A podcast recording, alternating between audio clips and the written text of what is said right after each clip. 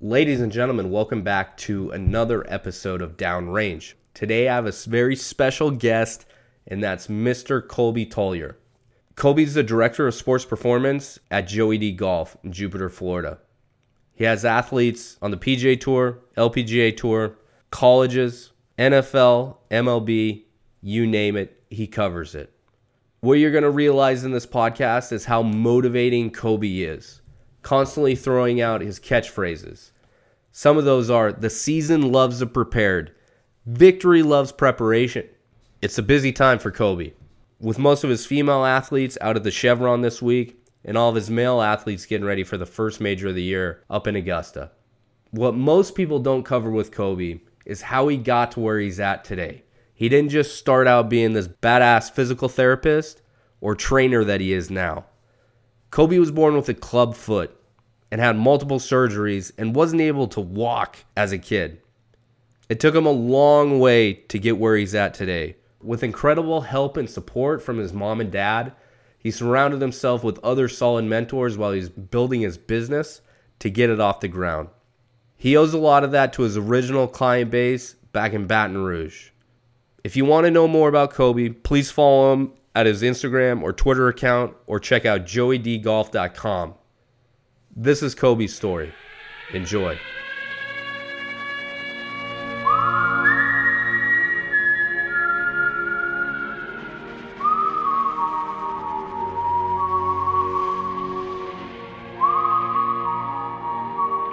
How are we doing today? We good, man. I love it. It's good to see you. I hadn't seen you in a while. I know. What's been going on? Man, we're just staying busy, man. You know, we got a big week coming up. So just getting the boys ready, uh, getting ready to make that trip to North Augusta and see what happens. I know you have a ton of people in the stable, and we'll get to Yeah. what the stable actually is. But when you're talking about getting people ready for for Augusta, I mean, how many players do you have going up next week? Uh, this year I got five. So, so we're going to be, it's going I got a good shot this week to try to hang the banner and hang a green jacket, hopefully. I know. What is what all goes into it? What what are you guys doing final prep wise? You know, so just for prep in general, you know, the, my whole training philosophy is I really don't train guys to peak for one week. You know, like when you look at from a training from a volume standpoint and how I build the program is I want to build like a rocket ship that never levels off. We want to we want to get better every week. We want to we want to continue to push the athlete. We want to continue to try to drive them from a neural standpoint. Like if I'm trying to get them to do specific things, uh, if you take someone like Taylor Gooch, we might be trying to really get him to be able to clear. Um, we look at guys like a Max Homa. Uh, I really want to get him to load his right side better. So we usually take those bits and pieces and we just reinforce those guys and those methods and those planes of motion, and movement throughout the year, uh, along with getting strength. But getting strong is the easiest part. You know, like I told you when we were at that uh, that camp, that golf camp with Tony. Um, strength is easy. You know, if I place a load, a demand on a muscle, it adapts, it gets stronger, and we just keep it moving. But when you think about the planes of motion and when you think about the neural drive that you have to have to be able to load properly and unload, I mean, it's a it's a very ballistic and a and a very when you think about velocity, like we're trying to create speed and velocity. So we got to dynamically train the body to be able to to be able to handle those loads. All right. So if you if everybody understands what that means, then we're we're all on the same page here. So you're I a taking lot- it, it, it- like- it's a ton, and that's a that's the biggest thing that I Yeah. I gathered from being around you and, and Tony is like, you know, you know how much the body goes into the swing. It is your golf swing, and there's a lot. There's so much more pass instruction that like Tony can sit there and break something down a million different ways, but having you there to teach you loads and like actual movements with hands-on adjustments, it's like mm-hmm. instant fixes. And that's Yeah. from like, you know, and I know you work with everybody from like Mm-hmm. ju- you know, not just juniors or or older people who are first starting out all the way to the best players in this game. Yeah, I mean that's the beauty of, of what I'm allowed to do is to be able to be a part of each one of these guys and girls' journey to be a better golfer. But I want you to be a better athlete because I say it all the time, right? That club doesn't move till you pick it up. So if anybody thinks that it doesn't have everything to do with how your body moves, that factually it's just not true. It's it's it's I just don't agree with that at all because that club is going to stay in that bag until you pick it up. So now if I'm trying to swing it on an arc and I'm trying to create loads and velocity and speed and all these force vectors when you think about vertical force and rotary power, like that is a movement pattern that as humans, you know, when we deep dive into that onion, like as humans, like we we know how to move, right? But what happens is as we progress, we start to compensate and we create imbalances and weaknesses. So if I give you a golf club and I'm like, I want you to I want you to shallow this golf club out, and you're like, I don't have no idea what shallow means. But if I tell you, okay, look, if you take the club to the top and we start the swing from the ground up, once you lead with your hips and you make that first turn and that disassociation occurs, the club shallows and drops on its own.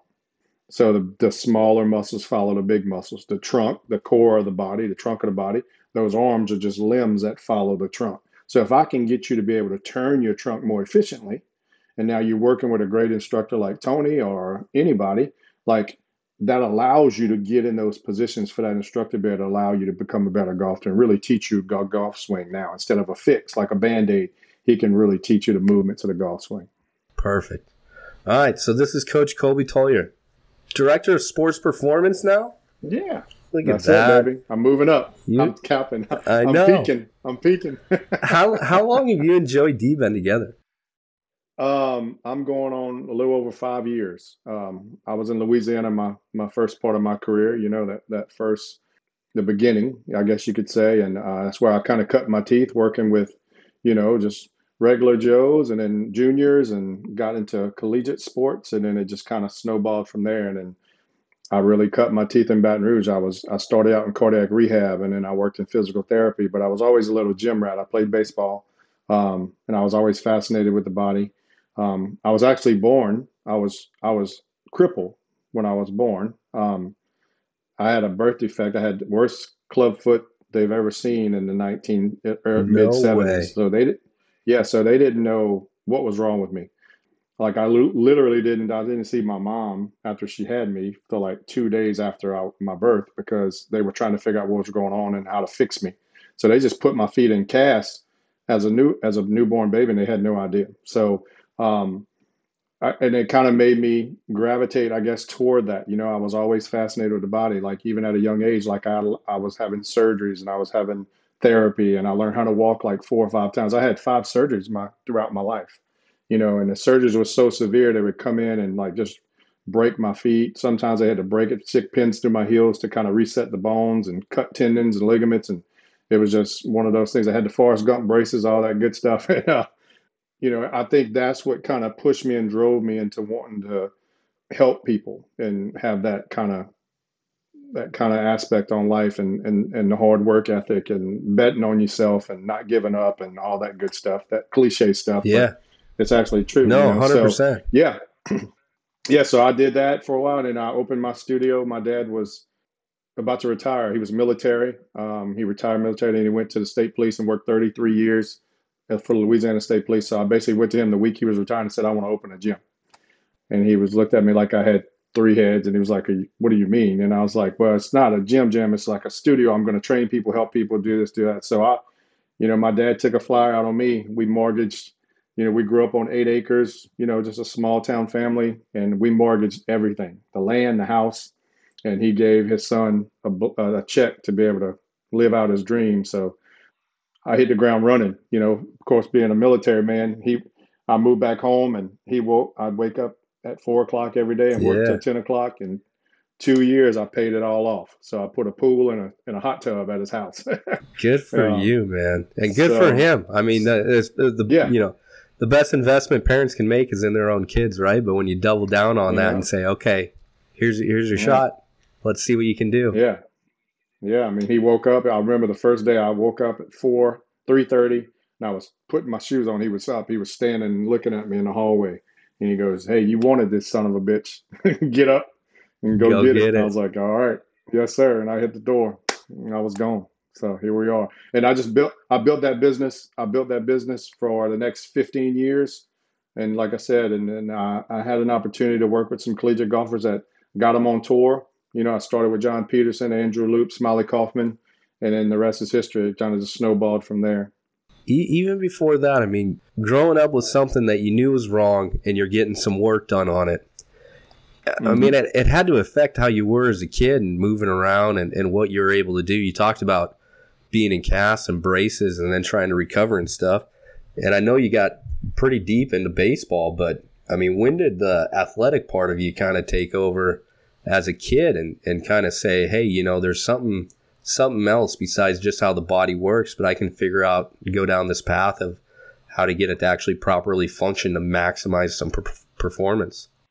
Yeah, I mean, it's it all started with me. You know, I mean, just from just being with my ankles and the surgeries being so severe, and like learning how to walk again. Like I started at a young age, like just making up exercises just to help my ankle mobility, and I didn't realize what I was doing. And I'd go back to the for these checkups, and these doctors were like, "Man, he's doing really well. Like, is there something that he's doing that you know we because like they put me in a medical book for my surgeries and stuff now so when kids are born with club foot, like they use my surgeries as a as a template to for corrections and stuff.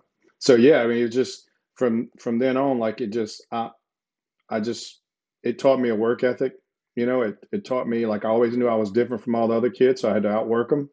You know, so when I got into sports, did your old man treat you like you're different? No, no, no excuses in my household. Like uh, we don't feel sorry for ourselves, and we don't do anything. We get up every day and we earn it. And if you don't get up and put the work in, you don't deserve it. So that's kind of like how I cut my teeth and it's in my DNA. And I just, I still live that life today. You know, like, I mean, I want, you know, and th- that's the, and that's the beauty of what I'm able to do now. Like the journey that I'm allowed to be on, no matter who it is, you know, just to play a part in that to, and anyone's to see them succeed and their dreams and stuff that they want to accomplish.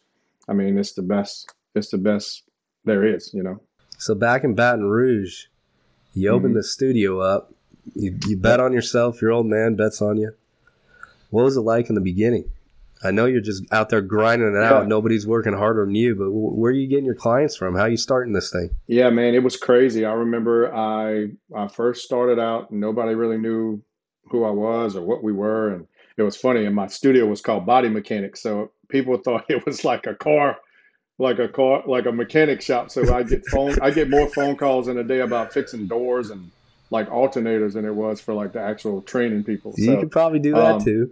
Yeah. So I started, um, man, I just went out there and I just hit the ground running. Like I, it was all word of mouth. I've done everything my whole life word of mouth. I don't really, I've never did a bunch of advertising or anything like that. Like when I opened up the gym, like I met like with kind of fiscal guys, you know, saying yeah. like, okay, like if you're going to open a gym, like you need to charge this, you need to charge that. I was like, no, I'm not charging a membership. And he's like, well, why wouldn't you charge? I said, I wanted to base, I want to do a good job. If I do a good job, there's no contracts, there's no no catch.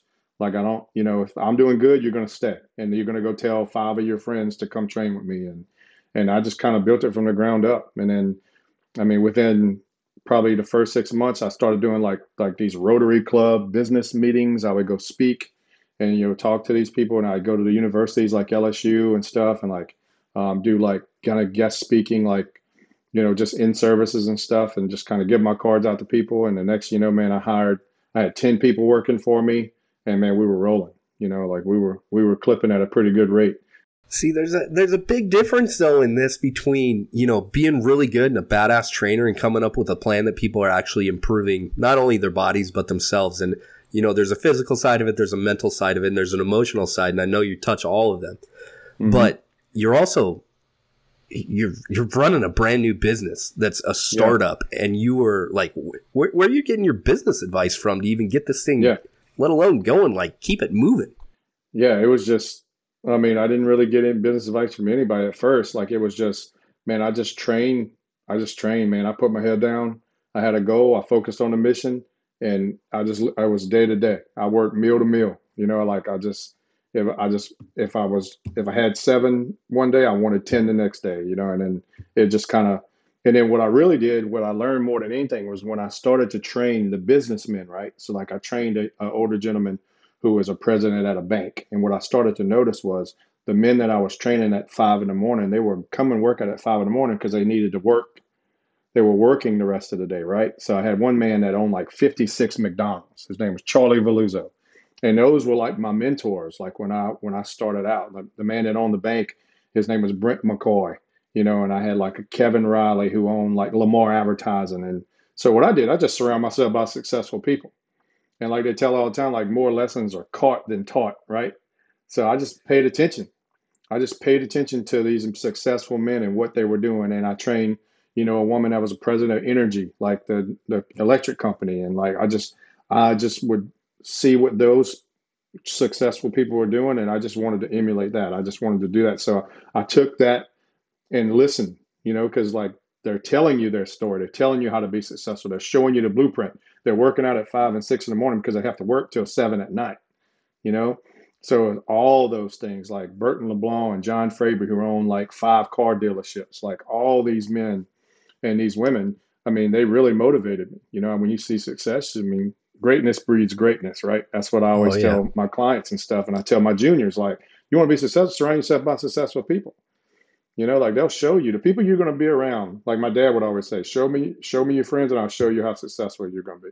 You know, like it's who you're around and what you do. And then for me, it was like I told you, I just, man, my, I was going to, I was going to make it no matter what no matter how many hours I had to put in or whatever it was, like I wasn't gonna let my old man down. You know, the investment that he made in me. Stuff. You cannot teach that anymore. Yeah. Though. People, kids do not have that anymore. Yeah. That's that's the shame of it, and I don't know if it's a parenting thing or just a, a random generational thing where everything's just kind of like, you know, here you got this, you got this. You know, uh, one of the downfalls of like you know every parenting every generation wants to make it a little bit easier on on their their kids yeah. and everything like that. But man yeah. that hard work and and drive that yeah. you know people coming up that didn't have didn't have much or they had just about enough but they're like you know what? I, I want to go get this thing. Yeah and that's the big thing too man it's it's like with anything right it's like with any type of success that you may get, like just a little bit here, little bit there. It's like you, if you come to me and go, hey man, I really want to win a golf tournament. I want you to win 10. Like I'm not stopping. Oh, let's not stop at one. Like, let's go. You know, like so for me, and, and and I agree with you, like it's so different now. I think because like you said, I don't know if it's just people want to make it easier for their children and stuff, but I don't. I mean, my little girl, she's four, she's 15, you know, and as I tell her the same things, and I want to know, you got to earn it. You got to earn it. Like, and nobody's going to give it to you. And the the real world, and that's what I tell her. Like, I wouldn't be. I love you enough to let you fail, right? Like at the end of the day, like because you got to learn. You got to learn. You can't you can't win all the time. That's not the real world. The real world is is is not win. Like if you you got to learn to like like this, this. It sounds as cliche it is. So you got to learn how to lose before you can learn how to win. Yeah, you know, and that was my big thing. I remember going to these rotaries and people didn't even know who I was. I was I spent half the time explaining to people where my business was. Like what my business like where and, and why you couldn't change their tires. Yeah, yeah. Like where it was located. And it was just crazy because then like I won this top 40 under 40 business award, you know, and like I remember it, it was like these just these steps, man, these steps that you had to take. And it was like, you know, when most people was like, man, well, you won, man, like you made it. Like you're 20, you're 26 years old and like, you just won the top business, top 40 under 40 businessmen in the Baton Rouge area. And he was like, what do you want to do now? I said, I want to be the best in the world. I want to be the best yeah. in the country. You know, so it's like, it's just a drive, like you said, it's just drive to want to be something and be part of something bigger than yourself. It's always bigger. You know, my whole thing is, is like, like even like the guys I'm able to work with and see the success, like the JTs and the DJs and these guys like that. It's like, man, like there's nothing better than being a part of a journey and seeing people put in the work and and then get the results that they're looking for. You know, it's like you show me the work, I'll show you the results. And the beauty of it is too is like a lot of times, and that's what's you know exciting for me is just the work, man. The the work, the grind, you know, whatever you want to call it. Like it's just you know, it's it's awesome, man. It's in my blood. I love it. You know, I mean, I've been doing it over 20 years, and I'll do it 20 more years. Like I'm, this is who I am. You know. So back in Baton Rouge, you're getting it going. When did you decide to go over to to LSU after you got a pretty good client base going on that that's kind of floating it, and then next thing you know, you started figuring out, hey, how am I going to get into some some collegiate athletes in here, start working them out, and then really, I mean, where, where did where did golf come from in all this? I mean, did you start? Yeah. I, I'm assuming you started with baseball or football because you cover everything now, but where'd you pick up the Yeah. golfers from? Yeah, I mean, it was crazy. I was working. I was I was working. I started with the golf stuff with more the juniors. Like I started working with some high school players and some some junior players, and started getting some pretty good results. Like having them win like the state titles and state championships and and things like that. And then I, a lot of my juniors started to get D one scholarships. And then from there, and it goes back to what I tell you, man. It was just word of mouth. I had worked. I was working with some college players, some football players from LSU. I started with Stevan Ridley and I had like Terrance Toliver and Brandon LaFell and Matt Flynn and and those guys, and it was just like it takes one. You know, I started with one guy, and he would go tell the next guy, and this stuff like that. And then my first collegiate golfer was John Peterson. Like he just reached out to me one day and was like, "Hey man, I, I heard you're you're the guy. Like I want to come see you." I was like, "All right, come on in." So Yeah, where the where the hell did Petey get get you from? Just talking around campus? yeah, just people like I was a member at the university club, and like I guess like it just word like I was I would go to the range on the weekend. It was funny, and like I literally would just like stretch people on the range and talk to them about exercise and show them like a drill, and they and it just kind of started to become a thing where they knew I was coming to the range, and people just started waiting. Like before their tee times, they'd ask me this or, "Hey man, what you think about this? What you that?" And I just sit there, literally all day long, just talking to people about training and stuff like this. So I guess the word started kind of like getting out, and he just reached out and says, "Hey," and then we started working, and he, man, top threes at the U.S. Open. He wins the national championship at LSU, comes in top three at the U.S. Open, and a year later, we're at the Masters. You know, and it was just like, and that just took off. And then I got him after I had him. Andrew Loupe came in, got his tour card. He was there, and then Smylie graduated from LSU, picked up Smylie, and then Smylie got his tour card, and then that's kind of like how it took off from there. So in the beginning with, with these guys, are you, are you following them along in their journeys, or, or like based strictly in Baton Rouge, or are you now traveling? Like, have you have you figured out that I have to be on the road with them? Correct. So once those guys got their tour card, uh, they it was one of those deals was like, hey man, like I'll come with you, like I'll come with you out there, and and we'll keep this thing going. Like I, I really think that like if if you want to do this, like I think we need to stay on it. And like man, I did it, and I would drive to every tournament because I didn't have enough money, and I wasn't charging them. So like I wasn't working, but I was going work, you know, and and I wasn't gonna, and I didn't charge them. I was like, no man, like let's just do it. We're on this journey together. Like man, I'm I'm all in and that and that was the big thing. They knew that like I was to do it, and it wasn't about. It was never about the money. All that stuff. I knew if I if I continued to do what I was doing, all that stuff would take care of itself. And so I remember I would drive to like Greensboro, you know, or I drive, you know, to these different places because like I couldn't afford a plane ticket, and I just had like this little truck, and I would just drive all the way to a golf tournament, and I'd stay at a golf tournament. I I was just I was spending all my expenses and everything just to get there and train them that week while they were there, and then man, it just started to snowball from there. And then like I would come back home and be you know three or four grand in the hole because I'd been gone for two weeks on the road, and then it's like just back to the grind, and then try to pay the credit card off to where okay, Pick, I got pick it right back up. Yep. So So over time, you starting to pick up some more clients at these events, or, or how did the, the growth of it start? Yeah, so those guys really were like my springboard into the PGA Tour. And then I started working with more. I picked up the college golf team. I started doing the college golf programs. So I did LSU's college golf, golf program. That's why I started working with Sam Burns and those guys when they were in, Ben Taylor, all those guys when they were at LSU. So the LSU was my first golf team that I did, and they won the national championship.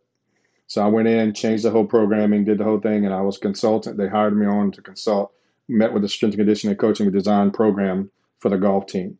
And then they won the national championship. And then that's when it really started taking off more and more because I was getting more guys that were graduating college, getting their tour cards, getting to the Korn, uh, tour.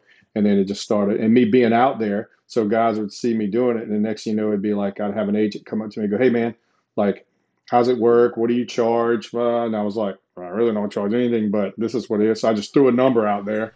You know, I threw a number out there, and then I realized quick that number wasn't enough. Oh man, So, I bet. You know, so but but it was worth it. You know, I was like, man, this is what I have to do. Like I remember I would go and like I remember my dad and was like, son, you're not making any money. Like, what are you doing? I was like, Dad, I just this is what I got to do, man. This is this is just part of the process. This is part of the journey for me. It's just yeah, You're doubling down on yourself again.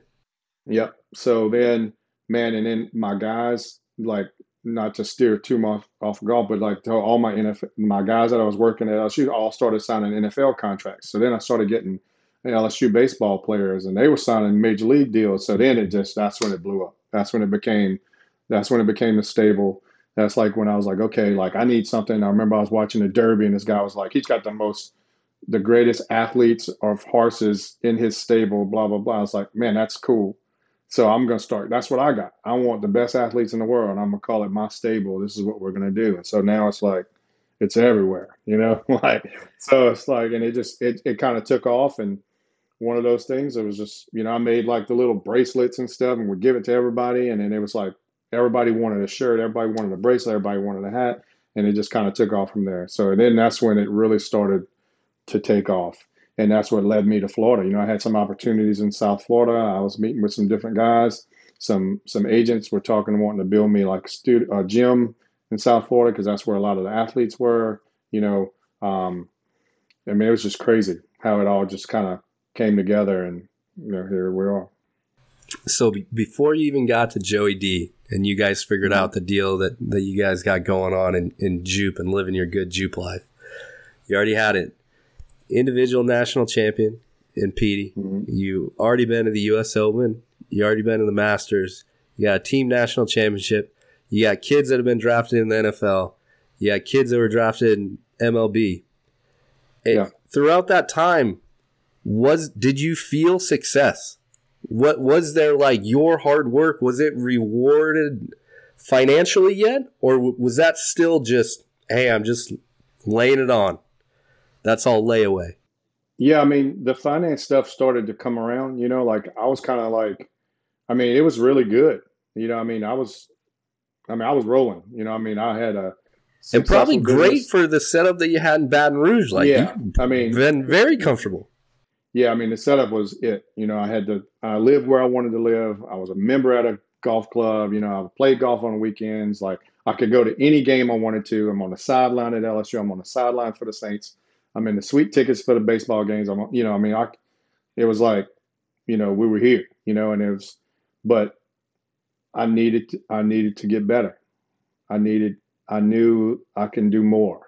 Like I, I needed to push myself. I needed to see what it was. So I needed to walk away where, from all Where did that. that hunger come from? From, from seeing peers around you or just the fact of like, you know, I know that there's another level. I, I need to bite off more I just know that there's something else that I can climb. Yeah, man, it's just it's me, man. Like I don't like I said, I don't know if it's just being born with a disability, you know, or whatever. Like it was just you know, I just knew I could I needed to I needed to push it. I need to see and like I needed to walk away from all that and drive to Florida and not know a soul and see if I could do it again, you know, and see if I can build it again and see if I can and and that's what I did. You know, I walked away from the. I mean, I was the mayor. I mean, I could.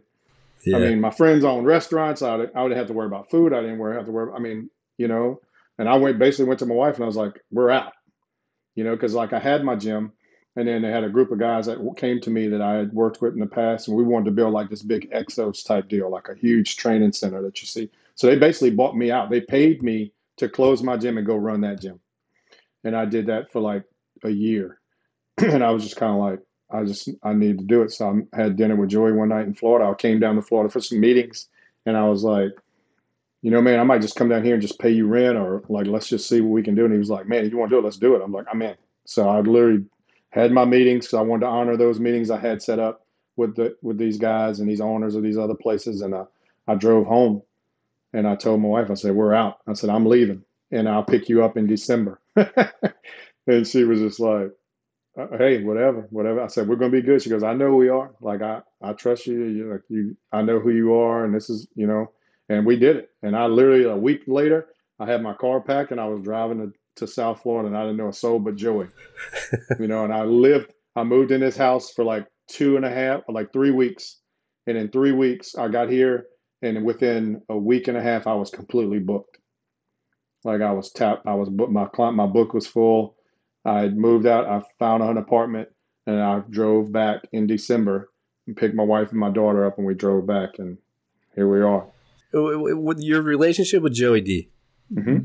Describe that, I guess. When when did you guys first run into each other? How did the relationship form, and then obviously developed into an amazing partnership that you guys are both yeah. thriving on today?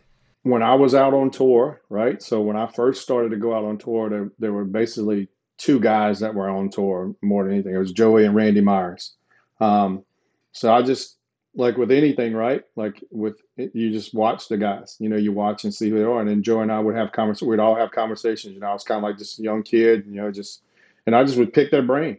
And I would just pick his brain, and we would have conversations. And we'd meet at Starbucks when we were waiting for our guys to get off the course, and we would just kind of, you know, just chop it up and just kind of do that. And and I told him, I said, man, like we could do this. Like we could change the way golf fitness is looked at throughout the world. You know, like we like that's my goal. He would ask me, he goes, "What do you want to do?" I said, "I want to change the whole thing. I want to flip it up on his head, and I want it to be what it is." You know, and um, he was like, "Man, let's do it." And I was like, so that's how we kind of formed that friendship. And he knew I was coming. I told him I was coming down for some meetings. I came down here, met with him, had dinner with him, and then we decided right then and there that it was going to happen. So I mean, I pulled a trigger and I was done.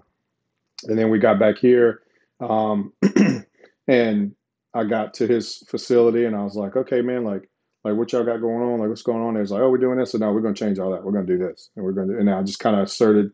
He put me in a in a, a leadership role, I guess you can say, as a as a director. And man, we just we flipped it on his head, you know.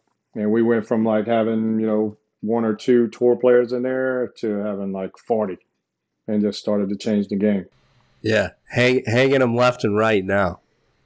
Yeah, it, it's it is yeah. very interesting though because you're you're right. If you go back and look at it, there wasn't a lot of hardly any strength and conditioning going on prior to Tiger coming on board, and then really mm-hmm. Joey and Randy for a long, long time. And I know, like, if you look at the golf instructor side and guys who are traveling week on week and tour and have their dudes, there is some like territory things going on of like, yo, mm-hmm. that's like our bubble. Don't go over there. Mm-hmm. And it's yep. so interesting to look at your guys' side of it and like everything's like an open book. Like, yo, man, like we're all learning together. Like this is it. We're like, the more that we can help each other out, yeah, it, like the better off we all are. Hundred percent. And that's how it's always been. That's how it should, to me, that's how it is. Like, man, it's, there's enough, there's enough out there for everybody to eat, you know? So for me, it just makes you better. You know, I mean, like if you're willing to to help people, and you know, like my grandmother taught me from a very young age, like if you want to be a millionaire, help a million people. You know, so for me, it's like, yeah, that's why I do those camps with Tony. Like I always do those camps with Tony. I will, I will forever do those camps with Tony because it's about the younger kids. It's about teaching those kids the right way to do things, to have a plan, you know, just to be able to, to start those journeys and make an impact on people's lives. And to me, that's what it's all about. Like I'll always do that, no matter how many tour players I have or, or how much success that I may have in my industry. Like to me, I always go back to that. You know, that's why I did it with Tony. I should drive. That was another way. I like I would drive from Baton Rouge to Mobile, where Tony was, and we'd sit under this. We didn't have a building. We had this. He had this damn net. he called it the dome, and it was a net. It was just this, this terrible thing. And we would be out there, and I would just remember going there, and I'd bring like my bands, and we started those camps just like that. Like he would have his kids, and I'd bring these bands, and it, that's how it evolved to where we are now. Now we're going to Ocean Reef and Doral and yeah. Frederica Frederica Golf Club and all these places like that. I mean, it's amazing to see how it's grown, and and now that VIP camp that yeah. we're going to create now too, man, it's going to be awesome. You know, now I owe a lot. I owe a lot to Tony. I owe a lot to Tony. Like just he he always tries to say I've done all this, I've done all this for him, but like it works both ways. Like you know those drives that I made to Mobile and stuff like that. Like I learned a lot from him, and and and just it it, it there was another piece that I was like I got to do that. I want to do this. I need to do this. This is this is going to make me better. It was just like when I was in a hospital when those doctors would say, hey, like if you want to come. I always would ask the questions, and when I was in cardiac rehab, and I would talk to the orthopedics and you know, Mark Field was this huge orthopedic shoulder surgeon, and I would like always pick his brain. And he was like, "Man, you're in your residency or something?" I was like, "No, man, I work in the health um, gym over here in the cardiac rehab." He's like, "You should go into orthopedic." I was like, "No, I'm good. I just want to learn about it." You know, so because I knew, and that's why I went into physical therapy because I knew all that stuff would help me be a better trainer because like if I understood how everything worked and how you can fix things that are broken, you can apply it. It doesn't have to be just one book. It's thousands of books. You know, like and if you take bits and pieces, the best pieces of all of it, and put it all together, you can kind of create your own little technique, I guess you could say, and how you do it. So, but um, yeah, I mean, Tony, like I started with Tony when he was working with Smylie Kaufman. And um, he was like, I need you to help me with this kid. I was like, perfect. He went to LSU. I'll jump on it. Let's get it going. And then, like, I mean, next, and we started working with Smylie together. And then Smylie had success very quickly. He wins on the web.com. He gets on the PGA Tour, wins on the PGA Tour, and he's in the last group at Augusta. And then, you know, we're rolling. So, and then and then I I continued to work with him with, and as he would get more people, like he would put me on, like yeah, I want you to work with him. So and it just kept going. You know, Lucas Glover and Robby Shelton, and all those guys that he was working with, that he would put me with. Now with Rick Lamb, like it's just one of those relationships. Like I mean, he's he's awesome, you know, and I'll always I'll have his back. I know he's got mine, but it's it's fun to be on those journeys. And like you said, like you know, he does in like it's cool because I can play my part, he plays his part, and we feed off each other. I mean, you were at those camps and saw how it works. So it's it's like that from a junior, from a amateur to a tour player. You know, yeah, just, it don't change. Con- it's the, yeah. the, same thing working at all levels. You just yeah, got to pay yes. attention. That's it. Yeah. So it's just from a he's he's you know from a team concept like what we've created is is is pretty special. It's pretty cool. All right. So when you lifted up the stable, planted a new flag down in Florida. You take your boys with you? Yeah. I know you guys had a, a, a small pool of players that you guys were seeing full time, mm-hmm. but early on, where you guys developing your business at? Just just local guys from Jupe, dudes from tour, or, or how you getting people in the in the gym? Yeah, we still when I got there, we started. Um, I reached out to every like general manager of all the. I mean, because you could throw a, you could hit a six iron and hit 20 golf courses, right? And I just started reaching out to the GMs and be like, hey, just come in. It won't cost you a thing. I just wanted to show you what we are or what we're all about and how we do it. And, you know, and I'd reach out to swing coaches and stuff like that and agents. And then it kind of got the word kind of got out that I was in the area. And then Austin Ernst reached out to me because she played at LSU and she was living in Jupiter. And she reached out and I got with her. And then two days later, Bud Cauley reached out Two days later after that, Lexi Thompson reached out. Two days after that, you know, Michelle Wie reached out, and then it just it just took off. And then we started. I started to hire more guys and put them through kind of like a uh, orientation to where we start hiring more trainers. And because when I got there, I think we had like three trainers, and now we got like eight. We're going to hire two more, so we have ten to hold the influx of what we got going on now. So it's been a beautiful journey. I mean, we've grown astronomical, you know, like in the last five years. Like we grew we grew the company at 125%, I think it was, for like three years in a row. And just the turnover and stuff's been great. I mean, and then just word kind of gets out. Our junior development program and at Joey D's is huge, you know, so we've got everybody. And that's what we want. Like I wanted to create a, an experience to where no matter who you are, you can train just like the Justin Thomases and the Dustin Johnsons. Because when you come in at eight o'clock in the morning for your training session, they're training in there with you. Yeah. So that kind of like started to create that vibe, you know, that good vibe, and then the hang the banner thing. So it's like I strategically place people in front of specific banners just to motivate them. You know, I, you know, I mean that's that's kind of the whole theory behind the thing. You know, like we're gonna, you know, and it's it's something that kind of took off from from a standpoint to where now like we're at the golf tournaments and people are winning, or I get a text message after someone wins and they're like, I want my banner.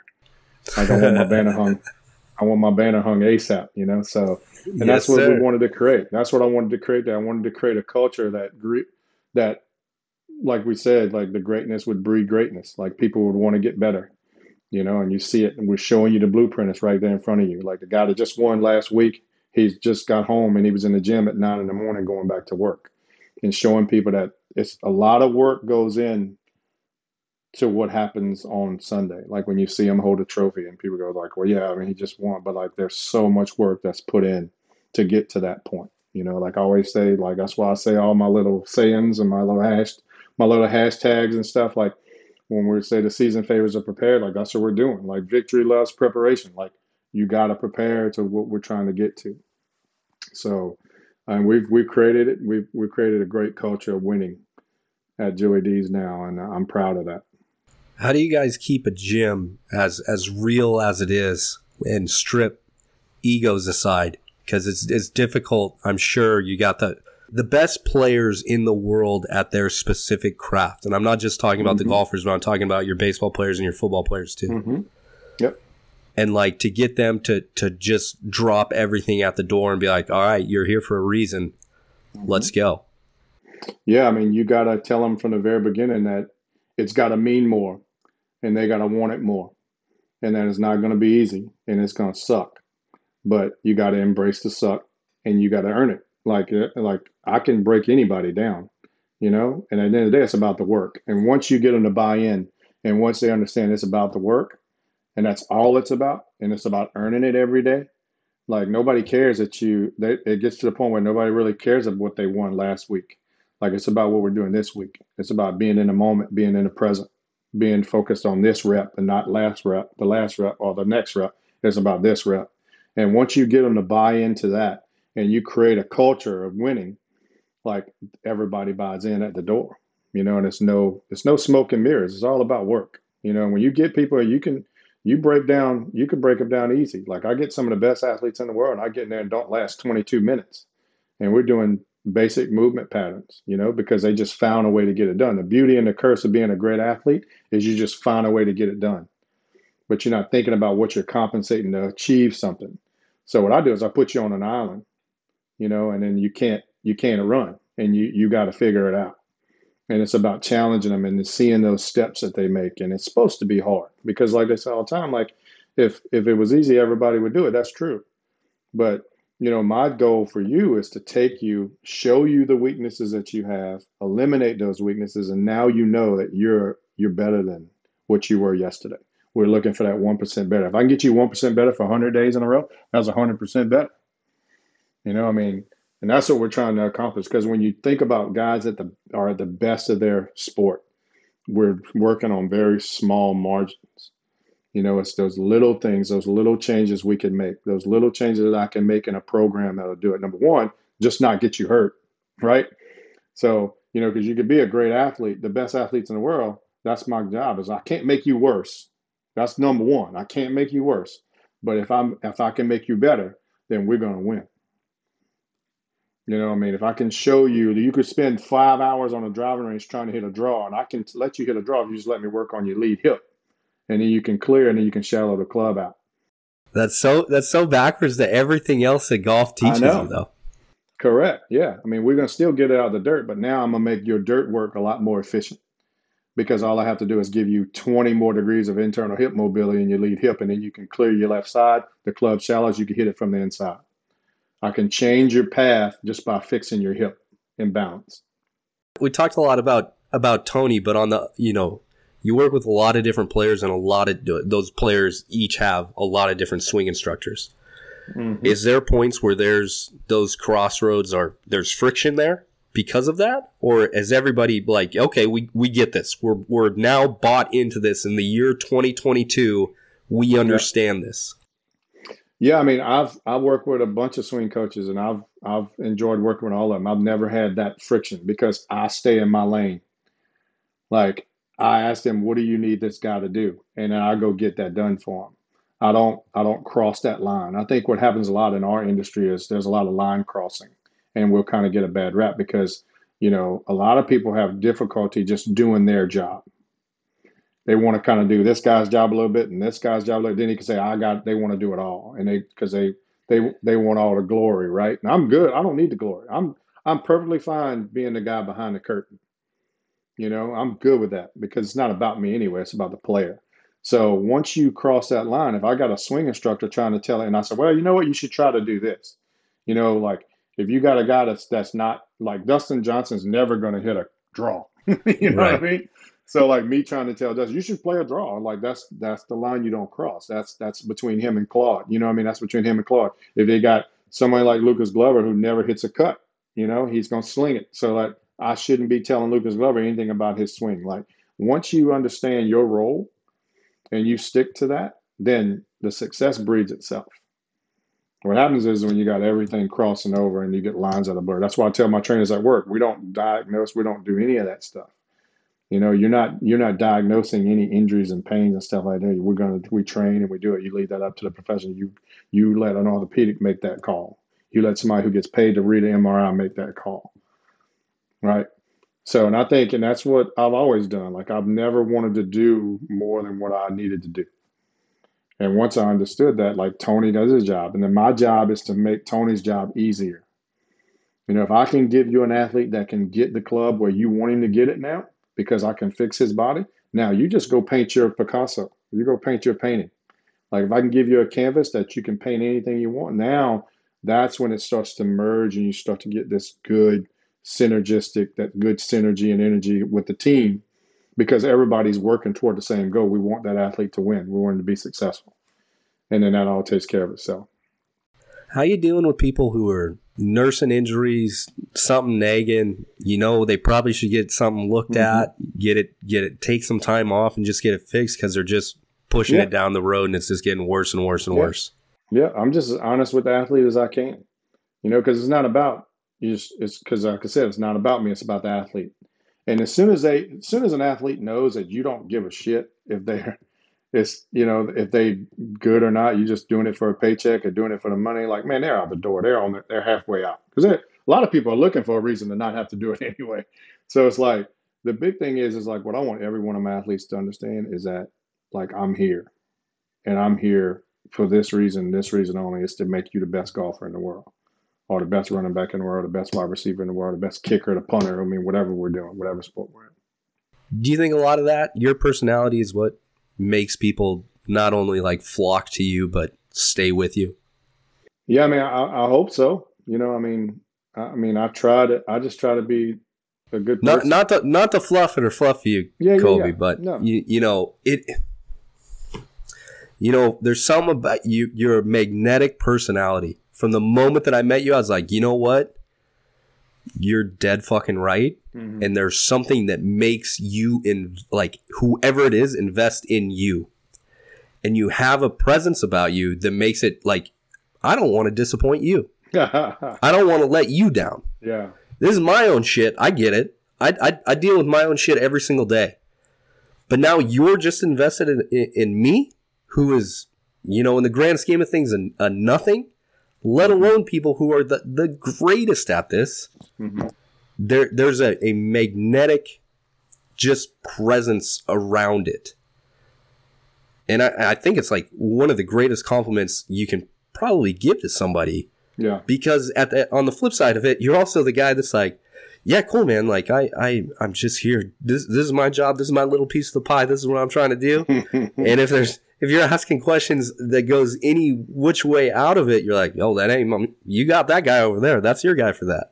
Yeah, yeah. I mean, that's what I just try to do, man. Like I always tell, you know, it doesn't take a lot of energy to be a good person. I just try to be a good person. You know, and my my thing is is like if I start working with you, or if I'm working with Justin Thomas, like man, it's about it's about getting you where we need to get you. You know, when I met you that day at the camp, like I had you on the ground, we're looking at your hips doing. I mean, that's it. It means something. It's got to mean something you know and like it, to me that's that's why i do what i do. Like when people talk about their why or you know why we do the things we do you know it's like those are the things you know like when you get a when you get a, a handwritten note from someone just telling you you know like how much of a difference you made you know and like that's why we do it man. If like i tell people the other day I, and it's just understanding with that too and is being humble and keeping your humility and understanding that we're all human you know, and like we're just trying to get better. We're just trying to get better. And if I can help you get better, then I'm doing my job. You know, and I lay my head down at night and I know that I'm just trying to be a better man too. You know, this is how it is. You're you're you're right. That the never ending pursuit of that. Yeah. And along yeah, along that path, there's eh, you know a lot of successes, and that's partially due to you know a ton of hard work betting on yourself and, and, laying it all out there, but there's a lot of failures that come along with it as well. Mm-hmm. And I don't know if there's anything that, that you want to talk about or, or, really got you to this point where you're at now of like, yeah, you know, I, I decided to go down this and it blew up in my face. And you know what? I'm a thousand times better for it. Oh, yeah. I mean, all the things, man. Like, you know, like having your own business and you know like just figuring it out like saying man what we're going to do now you know or like you know you have your business and you lose three employees and you're like okay well that's now you got to take that out and you got to do this you got to do that. I mean but there's beauty in the struggle you know? So like whenever i hit a hard patch or you know like because it's not all rainbows and you know sunshine but it's like you got to understand that there's beauty in skin knees like there's beauty in the struggle. And if you understand it's just part of it you know there were times where i was sitting there and i was like man we were rolling rolling that's what I tell people all the time. Like, man, it's it's when you're doing so good, that's when you gotta you gotta stay humble, and you gotta understand, like, you know, because it's right around the corner. Because like you never know, you know, like you you know you could be good, and then like that's what happened to me. Like I was clipping, going along, killing it, killing it, killing, it, and then I had a colon rupture. You know, where in the middle of a training session, and my colon ruptured in three places, and I think I got food poisoning, and I'm septic. You know, and like I walk in this hospital and they're like, "Man, you're you're this Yo, is you're not gonna good. die." Yeah, like I'm I'm literally if I'd have stayed on the couch, I would have never got off the couch. You know, so those all those things, you know, like like I said, when you start to peel back the onion, there's so many more stories in there that I have. And I mean, you know, I would next day I wake up and I got a colostomy bag, like, you know, I don't know what's going on. You know, like I mean, here we are, and I'm like, they're telling you you're 20. I was 20 hours away from not making it, and you know, you know, that's when you you go, okay, well, what do I do now? You know, well, I got this bag on me, and I'm just going to cover it up with a jacket, and I'm just going to go to work. You know, and I'm, that's all I know. You know, and I'm just going to keep pushing. You know, and it was like one of those things where it's like, and when you're in a business where you're generating a lot of the money, you know, because I wanted to make sure my employees were paid the right way, so I was okay with that. You know, I don't I didn't need to have an 80 20 split as a business. You know, like I wanted guys to control their own destiny and, and have the same uh, opportunities to be successful. So, and it's like, that's all I knew.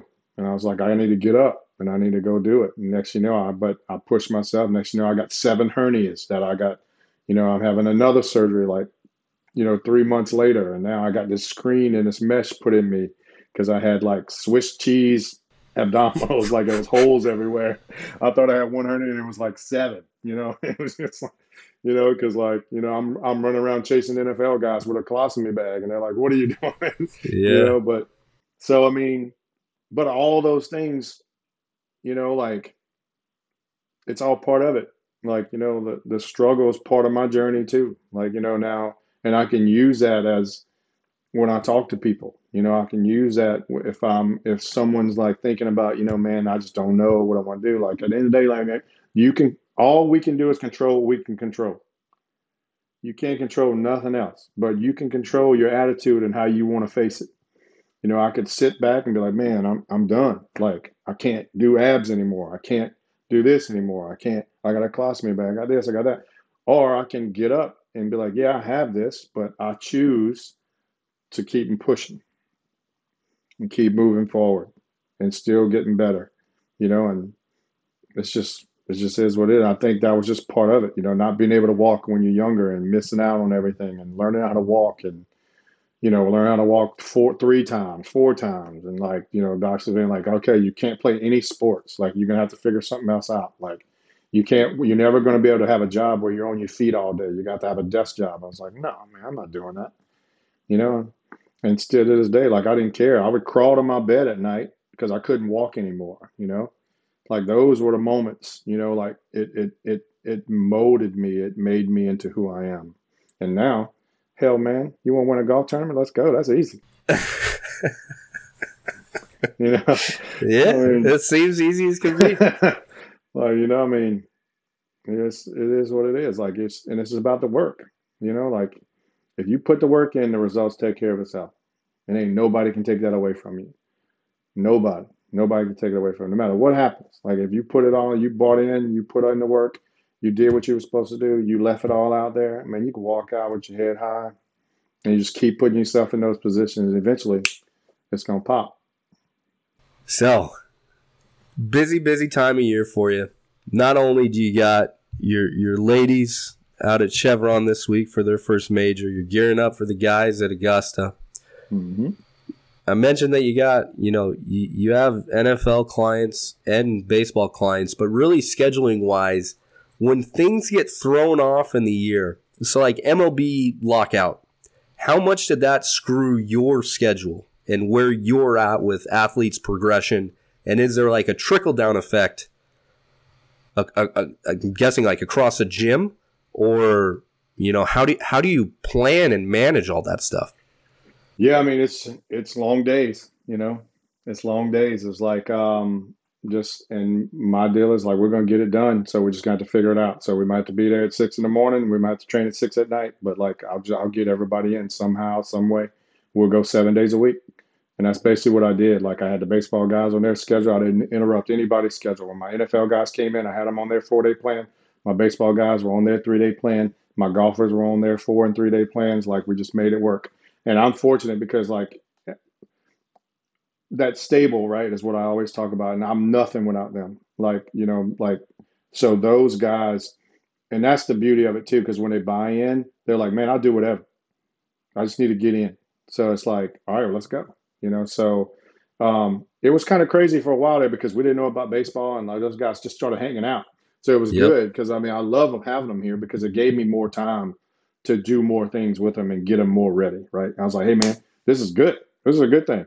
Like we got two more weeks of work. We're going to be two weeks better than everybody else because everybody else is at home and they're like, well, I don't need a report, so I'm just going to chill. So like the guys like Paul Goldschmidt and Nolan Arenado and those guys were in there. I mean, they were working. They were work, you know, and they were doing it. They were doing the work. And I mean, man, you you don't have to worry about me. Like I'm in.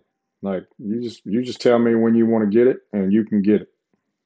How you balancing all this? Family, business, the road? Yeah, I mean it's it's a juggle. I got an amazing wife. That's that's how I handle it. You know, I mean, you know, she's she's been supportive of me throughout my whole career. You know, for the 17 years that we've been together. Like, I mean, she's she knows she knows the DNA. Like, she knows like I might come home at four, I might come home at seven. You know, it's just it's just one of those deals. And then my daughter understands that too because it's about helping people. It's trying to help people do the right thing and trying to help them be successful. But you know, but with that being said, you know, when I'm but when I'm here, like I'm here, you know, I don't want to. I want I want to be with them and and and be able to share my success with those with them also because they're part of it too. You know, because I couldn't do what I, I'm doing without the help of great people around me and things like that.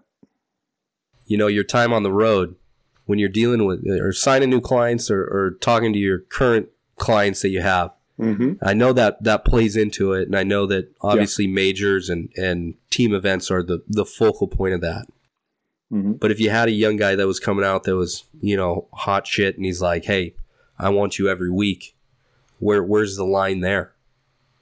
Yeah, no, like uh, it it what my guys do, what I tell them in the very beginning is, I want you to own it, because I could go out every week, you know, but to me, that's not helping you because like I need you to own it. I need you to own your shit. I need you to do your work because you have to be able to figure it out.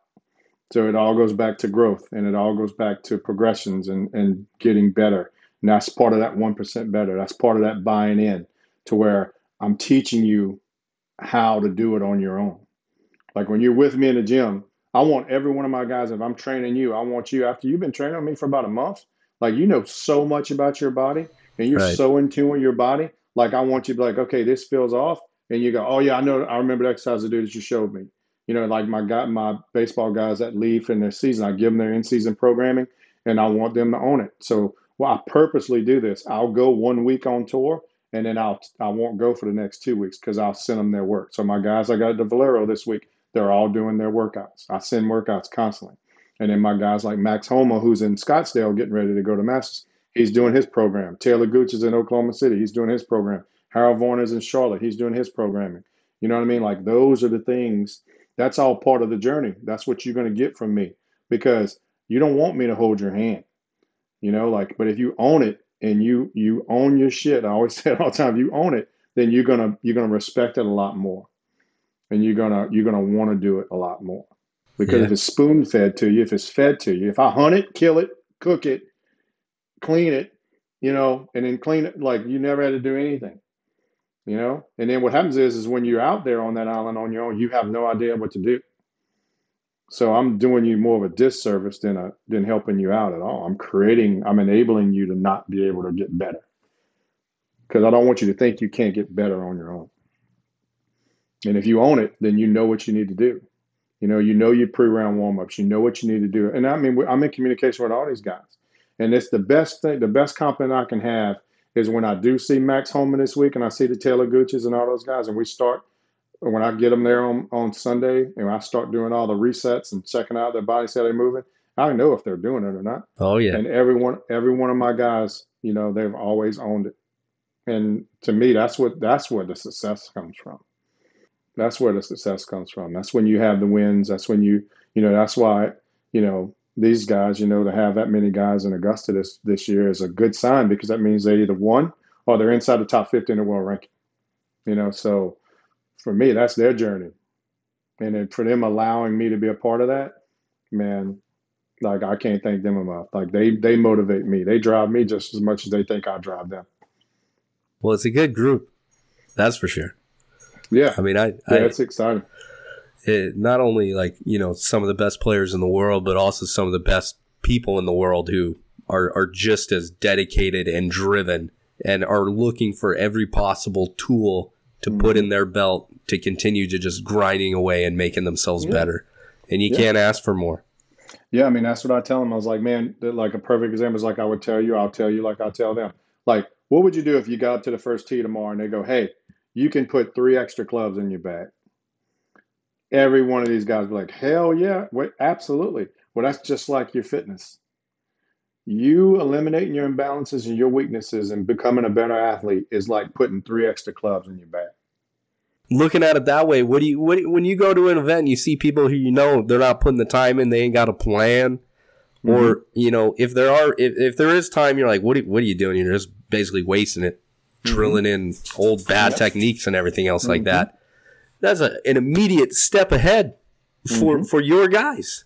Yeah. That has to seem like a, a win right away. Absolutely. That's what I tell them all the time. I was like, that's what I tell just like my NFL guys. When you line up against that guy that's going to guard you, like you already beat him. You got him beat already. You're four steps ahead of him.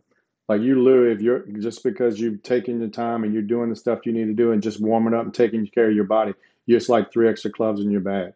That's giving you two shots around because you're not nursing an injury or your back's not going into spasms or you can clear the club now or you can keep it on plane. You can do different things. And now you got that extra gear where if you want to take that line, you can take that line because you got that extra ball speed. You got that extra gear And you know how to when, when to use it and when to not.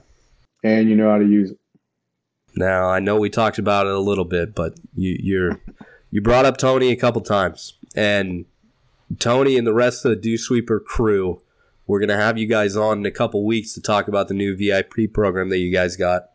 Yeah. And I'm very excited about it, not only because my history with Tony and why I'm kind of drawn to him and lucky enough to meet you and, and Dr. Greg and Wayne and everybody else, but what else do you got?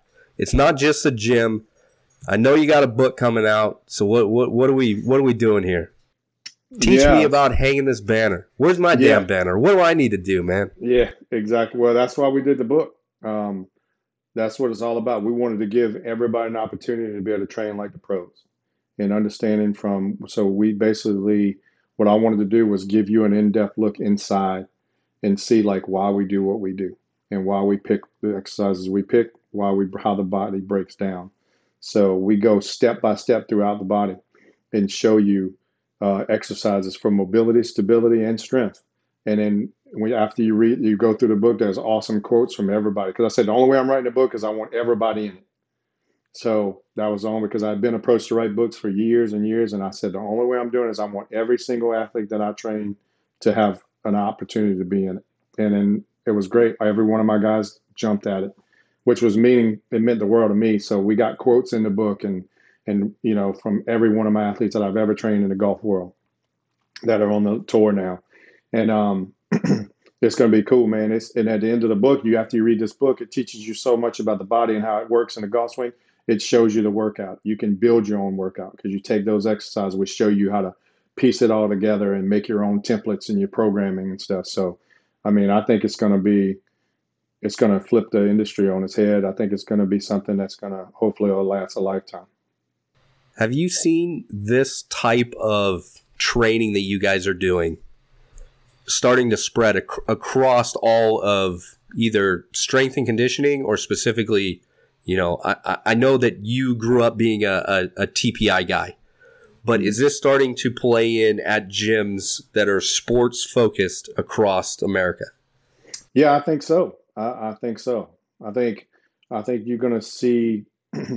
I see a lot more of the movement patterns that you would want to see from a sport specific thing, and then of course you got your you got your different. You still in our industry, you got those bubbles. You know, you got you got the the power lifters and the guys that think functional is just that, and then you got this and you got that. I mean, so to me, it's the it's the beauty of all of it. You know, I've had, but to go back to your original question, yeah, I, I, think you I see a lot more of it now. Like just from the accounts that follow me and they tag me in some specific things, like and it's exciting because I mean that's how you get better.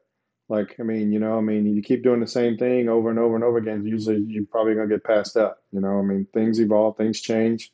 The science is the science is there, you know, and that's what I always try to do. I always try to to, you know, use everything that I've ever been associated with or, or trained in those specific things. When I think about sports specific training, is I specify that sport and I want to train you in that arena. So if I take a rotary sport, I don't want to just train you stationary and linear. I want to incorporate some rotary, some rotary functional stuff in there too. So my method of training is kind of like I bring it all in, you know, because a lot of people see what I do and they're like, well, you don't lift any weights. Like we lift weights, but I just don't let you lift until I know you can lift it because it's just pointless if we're just doing it the wrong way.